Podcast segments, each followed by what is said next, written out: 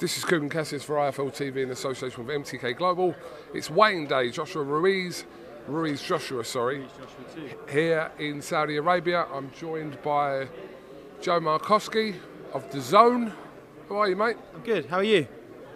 Yeah, coming to the end of a long week, but all good. It's good to see you back in your normal get-up because you uh, you looked fantastic last night. Traditional Saudi get-up, no black tie, so you went local. I like that. Yeah, I got instruction from Omar who kind of pointed me in the right way if I wasn't going to wear a black tie. And to be fair, the conventional black tie, no one was in it really. Everyone was in kind of suits. Suits, yeah. But you look great. You snuck into the party as well. I didn't sneak in, I was invited. There's a massive difference. Okay.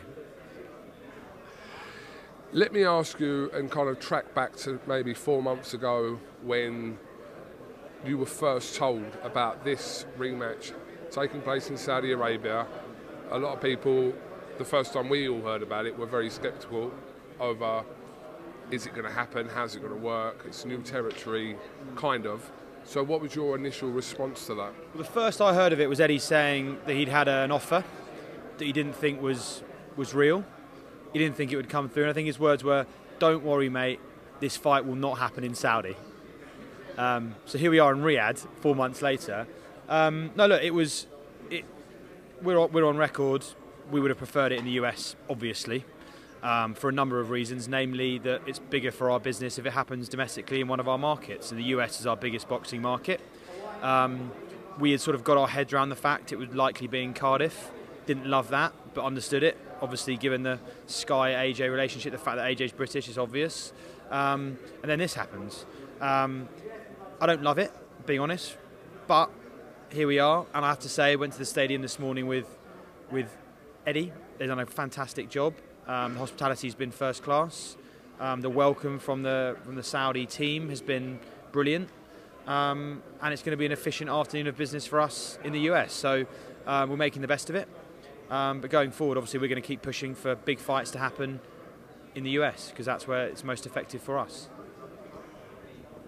I like how honest you are there, considering we're two days away from the event and we've seen kind of how this has transpired over the last four months, especially with the, the venue that they've built and they're going to knock down after the tennis. But why do you kind of say you don't love it? Is it because it's not in the US? Yeah, a fight will be bigger for us if it happens on the time zone that's best suited to the American audience. Um, we're going to going out in the US four o'clock Eastern time, one o'clock Pacific time. A load of Andy Ruiz fans in the US are going to be based on the West Coast and in Texas, given that's a, big sort of Mexican American hub. Um, so one o'clock in the afternoon is not an optimal time to watch a fight sports event. Um, fights are bigger at prime time. That's an obvious statement again. So primarily that's why we would prefer it in the US. It's a bigger night for us in the US, and we want big nights to continue growing our subscription base. That all said, the hype for this fight in the US is significantly bigger than any afternoon fight that I've been involved in or seen numbers for. Um, you know, Jimmy Kimmel had uh, Andy Ruiz segment on his very popular late night talk show last night. It's transcending hardcore boxing fans and the casual boxing fans, and given the economics of it, I'm very, very confident this will be one of our most effective and efficient fights we've done in the US so far. So I'm made more comfortable than I thought I would be given all of that, I'd still prefer the fight to be in New York or Vegas or LA. Um, and that's not going to change going forward. We want big fights to happen in our domestic market. Uh, I thought you explained that actually pretty well. Actually, I did understand everything you just said. So yeah, I was like, "Where are you going with I this?" Dumbed down, I dumbed it down a bit for you, Cougs. There you go. We didn't all go to private school.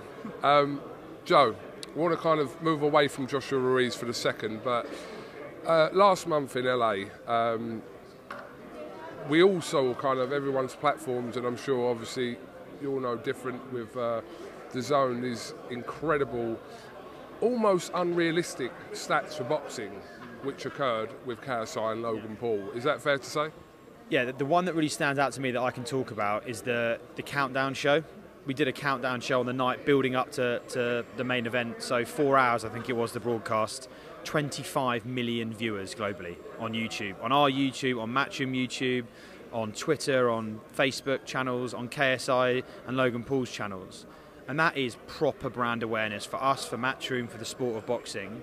And we dropped the sport of boxing right in front of one of the most engaged and largest online fan bases there is out there. So, um, in a number of ways, including for me personally, subscription numbers for us, huge, huge success.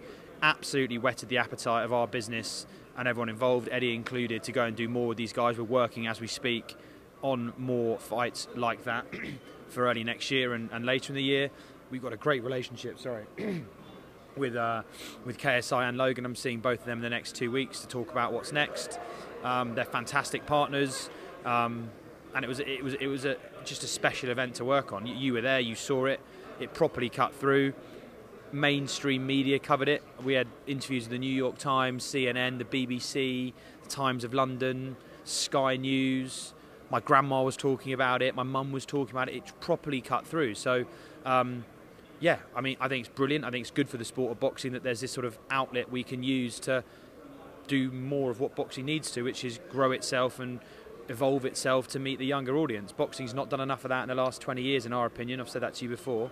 This is a route to introducing the sport to a young and engaged digital audience, and we're gonna we're gonna keep working on that. Can you be any more specific about how many subscribers this attracted to DAZN for that period? No, I can't. Um, we don't talk about numbers publicly, as you know. You've tried maybe three or four times to get it out of me, but all I would say is, in subscription generating terms, it was a very, very successful night for us, right up there with our most successful nights we've done today in the US. Is there any way of telling what percentage of people possibly dropped out this month as opposed to the ones that subscribed for the event? There's ways to do it. Again, we're not going to talk about that publicly. I know that number. You will never know that number. What about a percentage then? No, we don't talk about that kind of stuff publicly.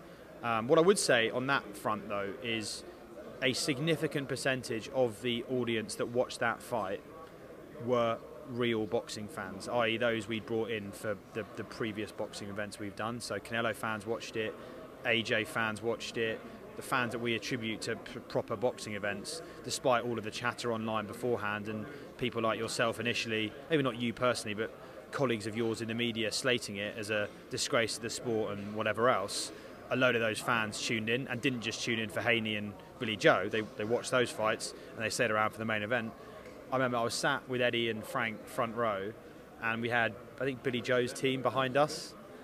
And as the fight played out, they went from being sort of like you know interested to being like you know KSI's won that round, or no no no Logan's won that round.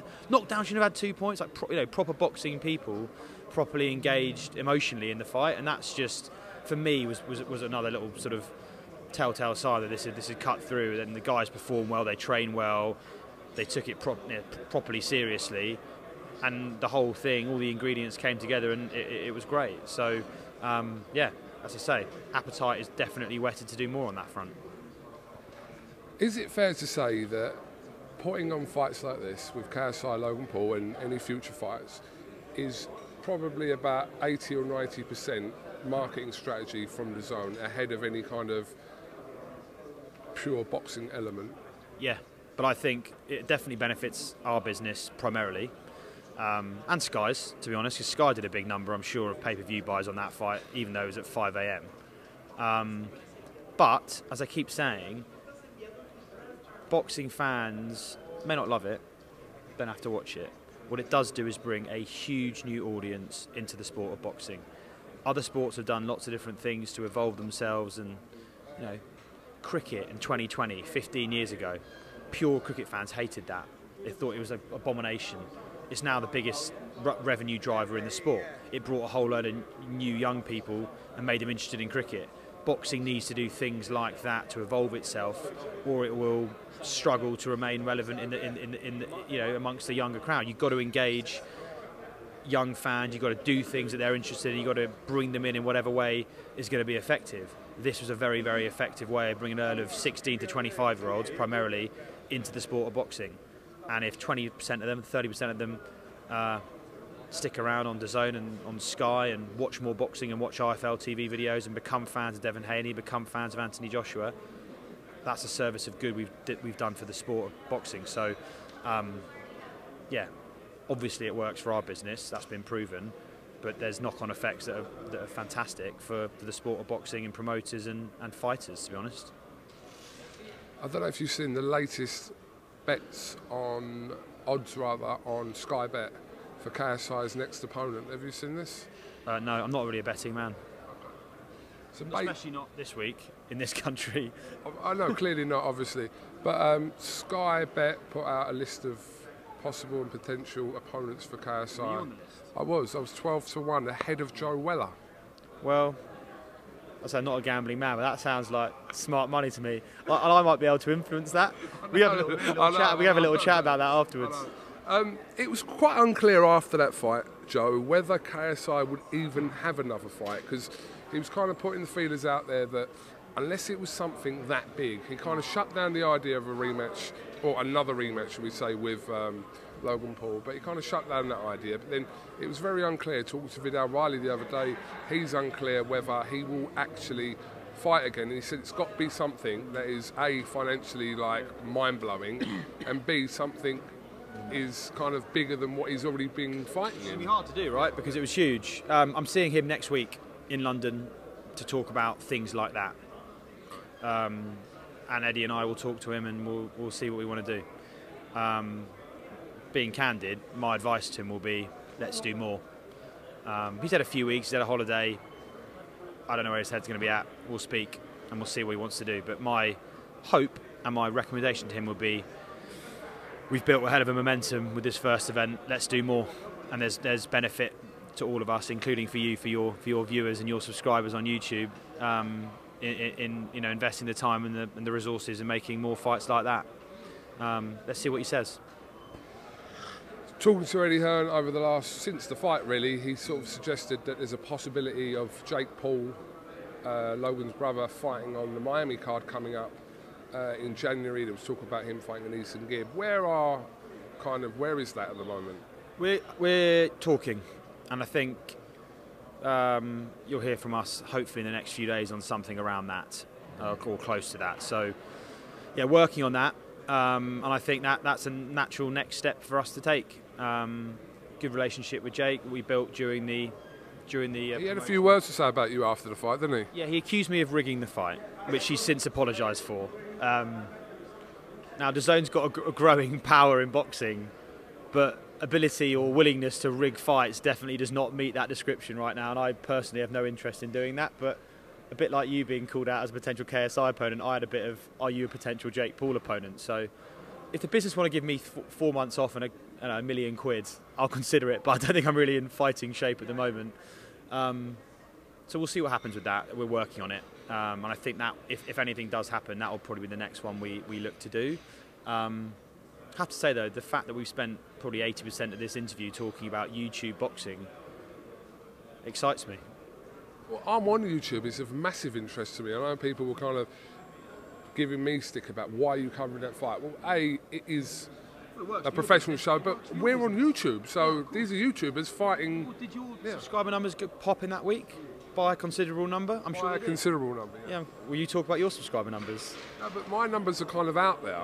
They're, they're visible, so it's, that, that part of it's irrelevant. But we did see a massive subscriber boost. We saw a huge month, as in terms of view-wise for us. So, you know, I'm not, I'm not opposed to not seeing this, but Probably, probably explains why Umar's looking at flash jumpers at the airport, isn't it? You know, revenue numbers on the ads sales went through the roof in November for you guys, I imagine.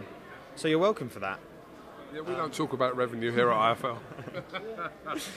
Uh, yeah, we'll see. We'll see what happens. But yeah, I'm, I'm, I'm hopeful we can make more fights happen pretty quickly in that world because it worked in a number of different ways. It worked, and there's there's yeah everyone everyone's keen to do more.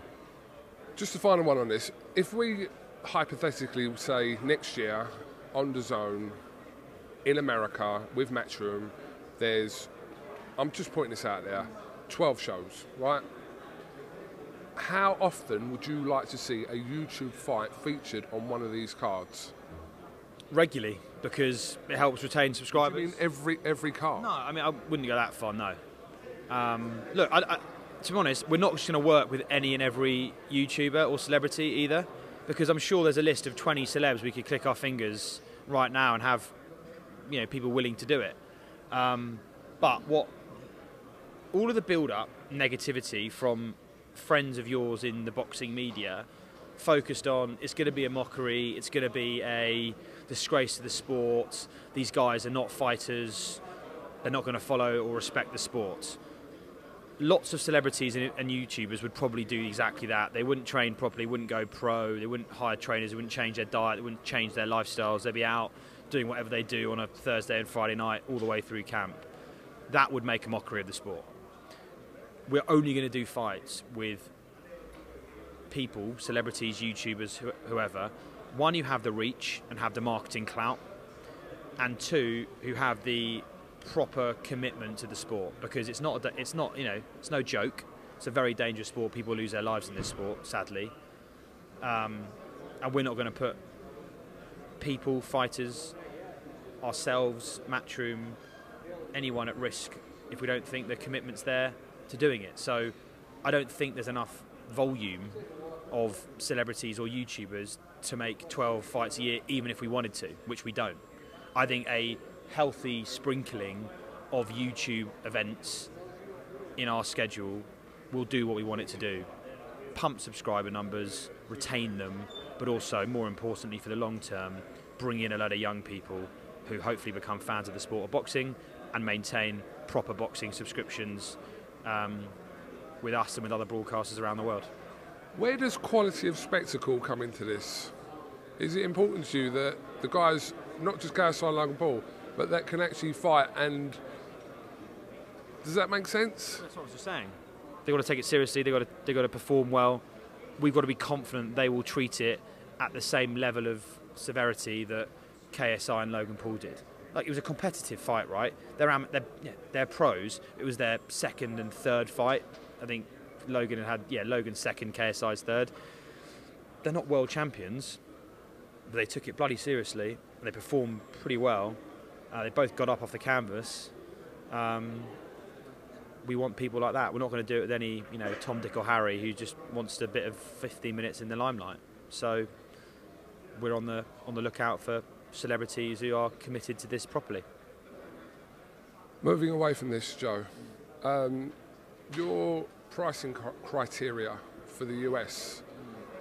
Are we sticking with that? Is that likely to change in 2020? No plan to change right now. Um, you know, in the market we're in, we are bloody good value. If you look at US cable subscriptions, 200 bucks a month for a sports package at least. Pay-per-view boxing still 80, 90 bucks a pop, maybe 70 sometimes, but there's lots of pay-per-view events happening Wilder Ortiz being the most recent. So the cost of being a boxing fan everywhere else is very, very expensive. Um, for 100 bucks a year or 20 bucks a month, that's a pretty good deal in the US. And I know obviously British fans, majority of your audience, don't you know they're not they're not forced to spend that kind of money with Sky or with other broadcasters in the UK. Um, in the US, the cost of being a boxing fan, the cost of being a sports fan, but specifically a boxing fan, are astronomical. We're trying to change that, and we're going to continue fighting and pushing to maintain that for as long as we can. So, no plans right now to change our pricing model. We'll finish off by uh, talking about DAZN coming to the UK in the near future. Any updates? Any progression? No, look, as I said to you many times before, we've got a team of people in London who are always looking at new markets. Um, no plans right now. We're a British business. We know the UK well. Um, maybe one day at the right time we'll look at it. But right now we're focused on, I'm focused on growing the markets that we're in currently. For me personally, that's the US and Canada. And this weekend's going to be a great weekend for us in both the US and Canada. So the first time I ever interviewed you was roughly just over a year ago, and uh, I asked you about the same thing about DAZN coming to the UK, and you pretty much gave me exactly the same answer back then. We're like 14 months on. You can't expect me to believe that there is no plans for DAZN to come to the UK in the next 12 months. That's what I'm asking you to believe, because that's what I'm telling you. There's no, there's no specific plan for us to come to the UK in the next 12 months, no. When there is, Kugan, as and when there is, you'll be the first to know, mate.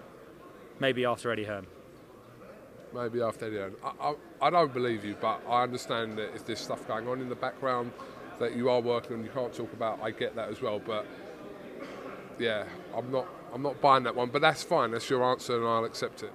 Thank you. Any new signings coming? Any new signings coming? Um, yes. Watch this space with our friend Mr. Hearn. Not too distant future. A big How, one. how adventurous and how aggressive do you go in 2020, as in regards to bringing new talent and stars to DAZN for boxing? We, we will continue to invest heavily in new signings with Golden Boy and with Matchroom and with Triple G Promotions. Um, and we will make lots and lots of big fights, I hope. Two massive fights for Canelo Alvarez. There's potentially some British considerations there in that, in that list. DAZN middleweight, super middleweight roster is obviously the strongest in the sport. Um, you know, Billy Joe's name's in there, Callum Smith's name's in there. We'll see what happens. Um, we'd obviously love to make Canelo Triple G3. That's a definite priority for us in, in, in 2020. Um, hopefully, two massive fights for Anthony Joshua after a successful win this weekend. And then, you know, around that, a really strong schedule of month on month big fights for Devin Haney, big fights for Ryan Garcia, maybe the two of them together. Um, lots of big fights all over the US and globally for us. Eddie's going to try and push us for a boxing deal in every market that we're currently in. He's launching DAZN Spain, or Matchroom Spain, sorry, on Thursday or Friday night next week. You going to that? Uh, no, next week we are at York Hall on the Thursday. I'm in New York next week actually for uh, the Top Rank show. Sorry. Yeah, look, lots of big fights for DAZN and Matchroom globally. Lots of big fights for us and Golden Boy in the US. Um, yeah, I think more of the same. Probably hope. Well, from my perspective, hopefully with a two big fight seasons. You've seen our first fight season that we're getting to the end of now this weekend. A spring fight season, and then what I'd call an autumn, winter fight season. The Americans would call it a fall fight season, but two more of them packed with big fights that continue to grow our subscription base. Right, I've, just FYI, I've got a, a DAZN interview hit list that has that ha- had three people on Your it. friend Skipper's here this week. My, my friend Skipper, well, he was one of the people on the list, which, you kindly- delivered. I kindly arranged for you, as, as I would. Of course, this You was. still don't trust me. You still don't trust me on the UK answer. No, I'm, I'm talking about your answer on camera, not not for what if I asked you off camera. That's all I'm saying. Well, I would say the exact same answer off camera. Fair enough. If that's what you're going to tell me off camera, I'm just saying. But you're on camera now, so I'm very aware of that. The other two people on the list, yeah. So let- let's see how good you are. I mean, I'm not expecting miracles right away, but over the next sort of year or so, if you could pull these off, right? So one of them is Sylvester Stallone. Oh yeah, me and Sly are very good mates, so I'll drop him a text now. He's kind of doing bits for DAZN, so He's doing bits for his own. I will make some inquiries around that. I need to see the questions you want to ask him first, though. that's all right. That will work well for that. Right, here's, here's the third one. Uh, could you get? Could you get the third one? No, your interview with Skipper was hilarious because when we speak, or you speak to anyone else in boxing, it's a very casual. There's no notes. You're just talking. You're very good off the top of your heads. It's a conversation. With Skipper, you rocked up at his apartment with a little set of like revision cards that I used to make for GCSE exams. No, I didn't. No, I didn't. Oh, on, it, phone. on my It phone. And you literally went, "Hello, John. Question one." And regardless of what he said, you just said, "Thank you." Question two, and you went through this list very methodically. So uh, hopefully it'll be a more sort of traditional Kugan when you get in front of Sylvester Stallone. Yeah, it's not that kind of interview. That was that was a different kind of interview. Can you guess who the third person that's kind of affiliated with DAZN Are they a would be? member of staff or a, a No, they're not a member of staff. American? No, not American and not in boxing. But they were with a boxer the other day. British? Not British. Oh, Mourinho. Mourinho! No! Ambassador, he's an ambassador for us. Really? Oh, he'd be he'd be definitely fourth for this, but not him. There's another famous Portuguese person affiliated with DAZN. Cristiano Ronaldo. That's an idea. I didn't even think of him. Surely he's got. Surely he's he's out. You want to talk about social numbers? I know you've had a good November, but he's batting in a slightly higher league than you, so no, no promises. I think St- Stallone's more likely. I'll ask my friend Jamie Horowitz to try and organise that one for you. All right, listen. I'm just saying. A lot of people we interview are like out of my league. It doesn't mean I can't get to them. Present company excluded. All right, we'll leave that one there. Joe, thank you very much for talking to IFL TV. Let's hope Joshua can pull it off this weekend and kind of uh, erase the memory of June the 1st in New York. Well, the, the flight back to London on Sunday night, if he wins, is going to be good fun. Certainly hope so. Joe Markowski, thank you very much for talking to IFL TV, and uh, we'll catch up with you soon. It is special. Absolute dynamite. Oh!